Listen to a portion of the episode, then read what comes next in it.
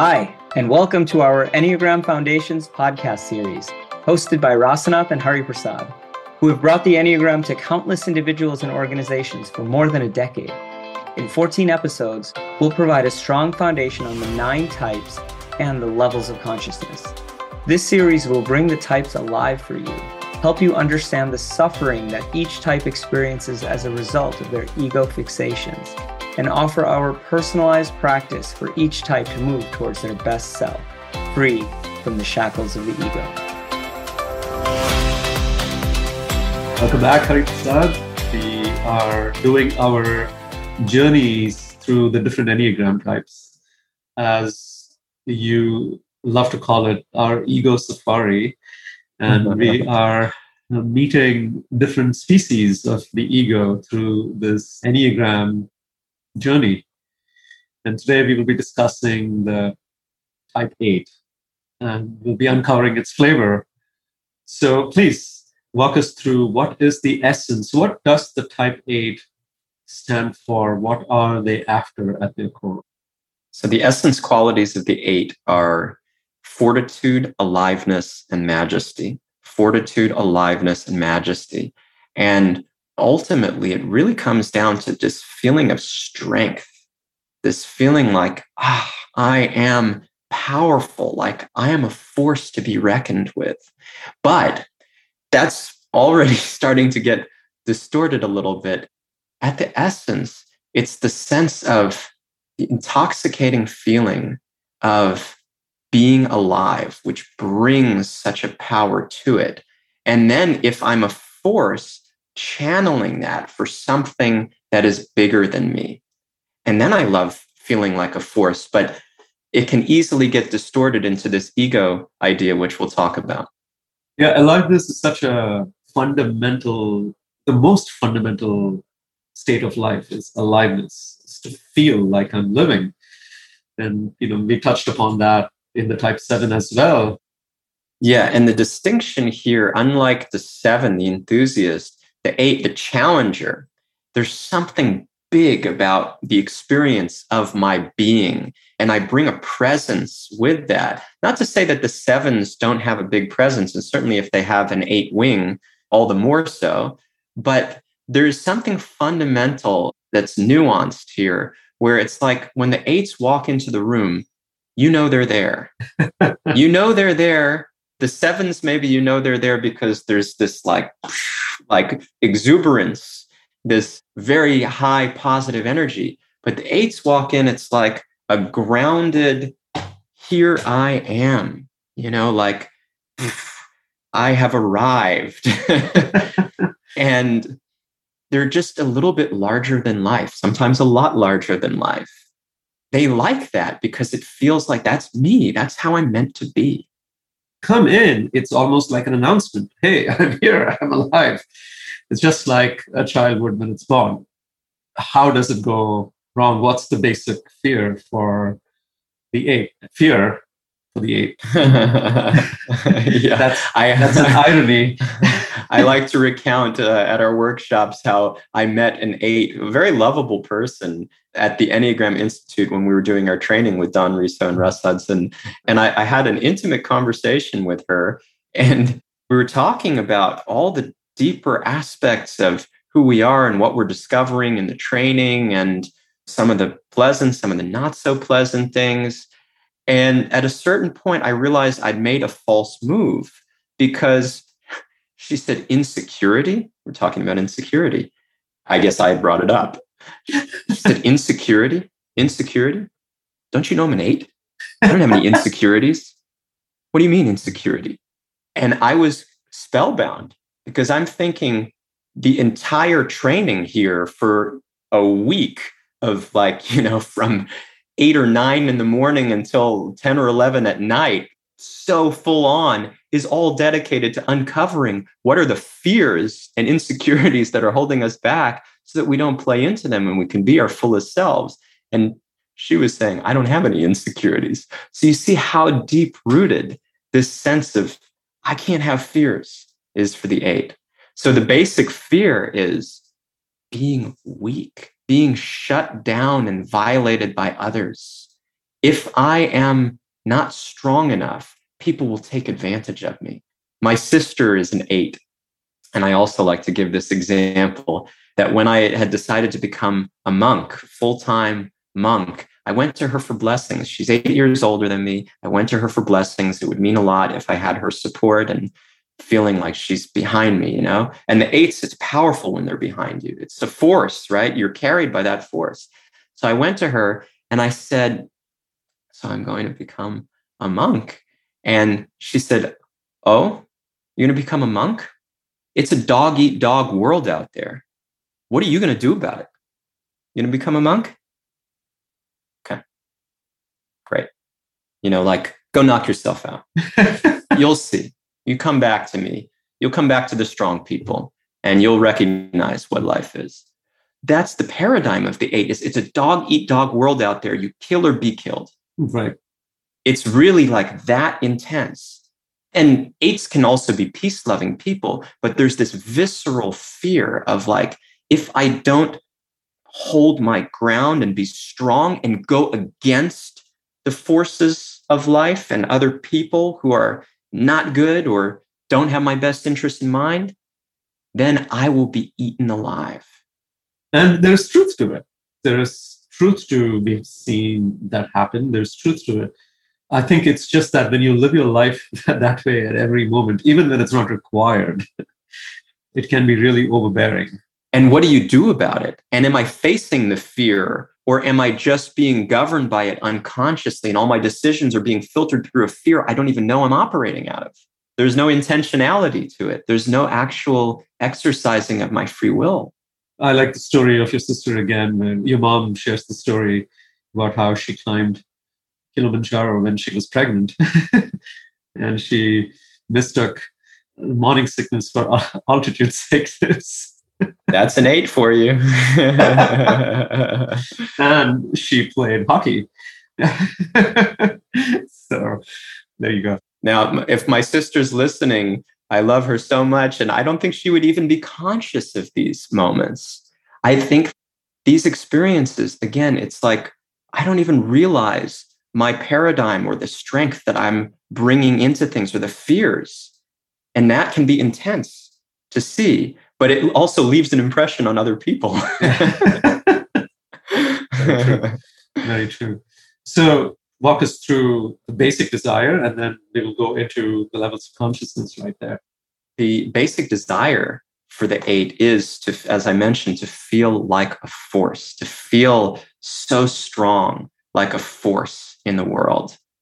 Talk to us about the creative eights. Eights also, and this has been a regular experience for us when we uh, when we do enneagram workshops.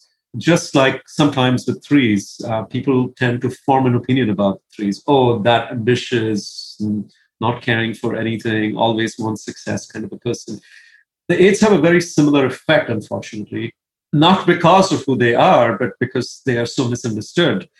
They are strong, they're a force to be reckoned with. And I think it's very important to bust the myth around, well, I don't really like those eights. So tell us about what the creative eight looks like. The creative eight, the main thing here, this is always my meditation on the creative eight, is everything's bigger about them, including their hearts. So their hearts are huge.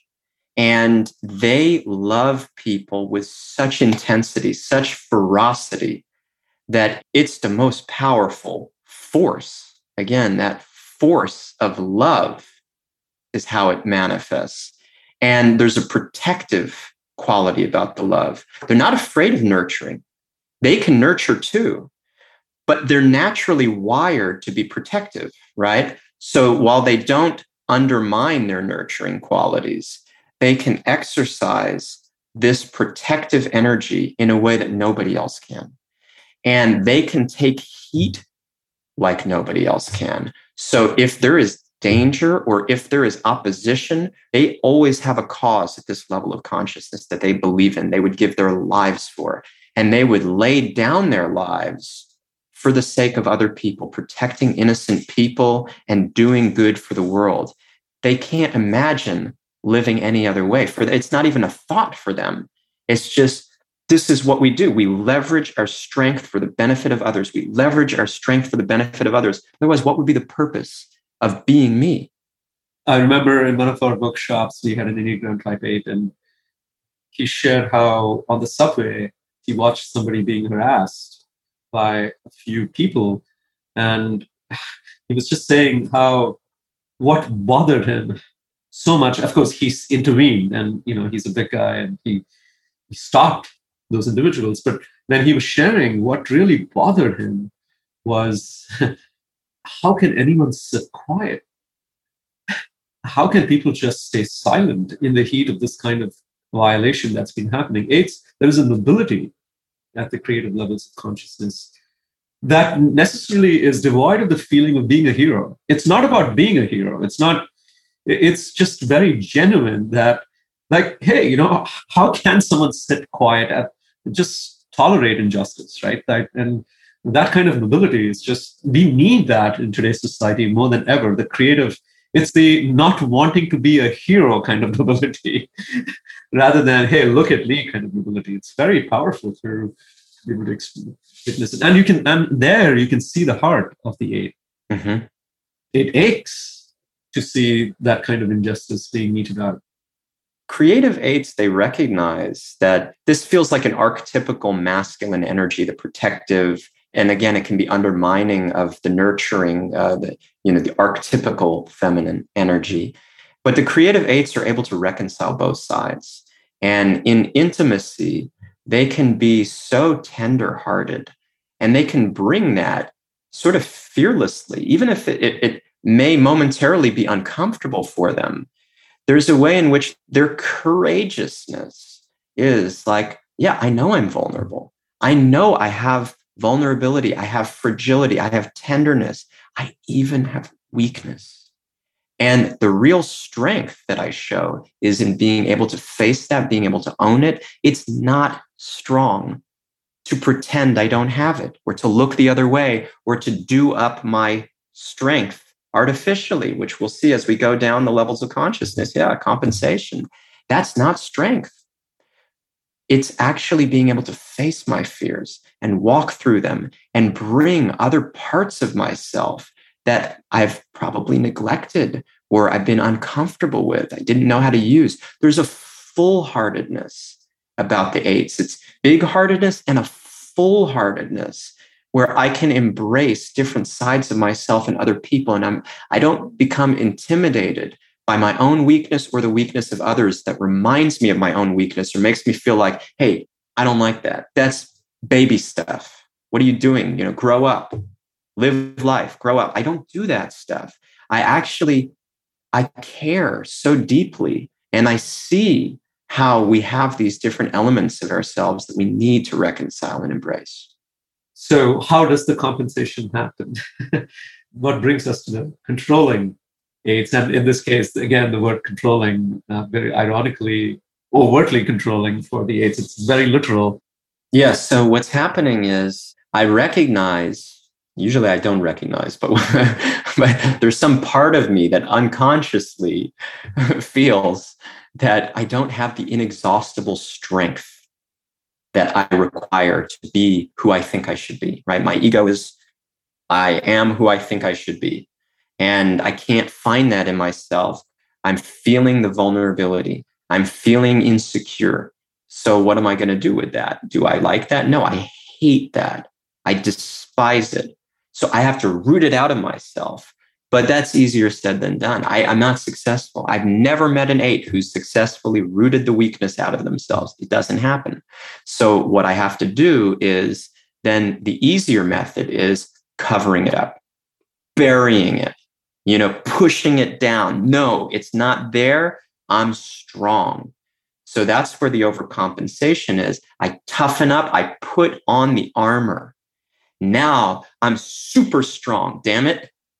You think you can mess with me? Think again. Who do you think you are? And I love to catch people off balance, to tip people, put people on edge, and make them uncomfortable. Why? Because strength is no longer an absolute quality. Strength has become relativized. And for all the types, We do this in some way. Some, for some, it's very pronounced. For the eight, it's very pronounced that we relativize the thing that we're after. And it is now at least I'm stronger than you. If I can't be fully strong, if I can't be just objectively strong, at least I'm stronger than you. And I will show you who's boss. And so I might call a meeting, even if I'm not the person in charge. I might call a meeting just because I can. And you will listen and you will show up. Right. And then I have like my notepad, my legal pad, where I have all my agendas written down for this meeting. And I'm flipping through the pages, going, and you're getting hit with gusts of wind from 20 feet away. And I'm I'm marching into the room and I'm like, boom, you know, the talk about I've arrived at this level of consciousness, the, the arrival is frightening. It's like, oh my God, that's so tacky and loud and intense and unnecessary. That's how people feel. But for the eight, why are they doing it? It's because I need to feel my strength.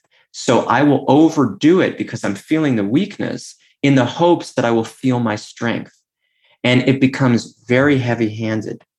And it's exhausting. I mean, to live with that kind of crazy energy, eights will say this, they know what it's like. It is absolutely exhausting. I met an eight at the Enneagram Institute. She spoke on this panel of eights and she just broke down crying. You rarely get to see the eights cry because they're so afraid of that emotion, right? And what to speak of in public. But it's the most amazing thing at our workshops when the eights, they allow themselves to go there and they show themselves. It is so hard for them. Even the creative eights, it can be very hard for them, but they know it's healthy and healing. And so at the Enneagram Institute, when this eight was crying, crying, crying, it was so moving and she said, You know, I can't do it anymore. And I was thinking, What? You can't do what? Says, I can't do it anymore. And then she revealed, I can't be an eight. I was like, What? But you have to. I mean, we don't get to change our types. We don't get to change our personalities. We have to work through our stuff and become our best selves according to our nature. And what she meant was, it's too exhausting to bring this energy and amount of control and strength to every life situation, every moment. It is killing me. I can't take it anymore. So, I mean, my even as I'm speaking about it, my heart was just, oh my God, it's like, it's very emotional. And they are tenderhearted people talking about busting the myths. You know, I'm very passionate about this, very passionate about this with all of the types and with life in general, even outside the Enneagram, busting the myths. But for the eight, it's one of the most important myths that they don't have soft hearts. You know, they have extremely soft hearts, but it's often hard for them to get to it. And often it's even harder for other, well, it's, it's both, you know, harder for other people to get to because they're afraid to show it. And it's uncomfortable. At one of our workshops, we had an eight who said, I feel so misunderstood. And this is a common experience we see. I feel so misunderstood because people expect me to be strong all the time. And of course, they expect themselves to be strong all the time. And it's like, I have other sides to me. You know, I'm a human being. And it's so touching. And when we show clips in our workshops, you would never believe that the persons that we show have vulnerability or are, what to speak of, what to speak of feel weak in the moment when they're unleashing their aggression, their anger, but they're feeling weak. And that's why they wouldn't need to prove it otherwise. And we need to empathize and see what's going on beneath the surface, not just look at how are they presenting themselves, but feel what is going on inside. And if we know this stuff, if we become immersed in the knowledge of the human condition through the specific manifestations with the Enneagram, it's incredible what we can do to serve people and to not be so disturbed by them. What you recognize in this whole thing is how much overcompensation can happen for protecting a tender heart. The heart is tender, it's true for all of us. And specifically for the eights, the fear of violation and we all know what it feels like to be violated in small ways, in big ways, right? It's somebody is cutting in a line that we have been standing for the past half an hour and we can experience anger you know we talk about road rage it's it's the same for the eights. it's like living life in that space it's i'm almost waiting i'm expecting to be violated. Because the heart is so sensitive i recognize that deep down. That at some point in time intentionally or many times unintentionally my heart will be violated. And so life becomes this one big project of never letting that i will never let that happen to me. And before somebody does that i will do that to like it's almost it's such an overcompensation that's the suffering. So what happens further down the destructive levels of consciousness? But the destructive consciousness the eights are feeling so weak so like shut down inside and they're suppressing that so much that they're shutting themselves down and they're not able to experience the emotions of life. There's so much suppression for the sake of strength. The armor is so thick, so heavy that it's like the only thing I can do is destroy. So again, the control is literal more than any other type. I mean, the, the threes can also be quite literal, but for the eights, it's more unabashed with the control and for the destructive, it's the same thing. Again, threes and other types, but especially threes, can destroy so much at this level of consciousness. It's never quite so unabashed as with the eights. Because again, everything's bigger for them. The kind of catastrophes that they can leave in their wake, it's extreme. And we find a disproportionate number of eights in prisons because it's so quick to get physical. You know, the strength, it's so visceral, it's so bodily, it gets physical fast. It's a very tragic state for all the types. And for the eights, we have to really wake up before we get here. The world depends on it. Yeah, it's true.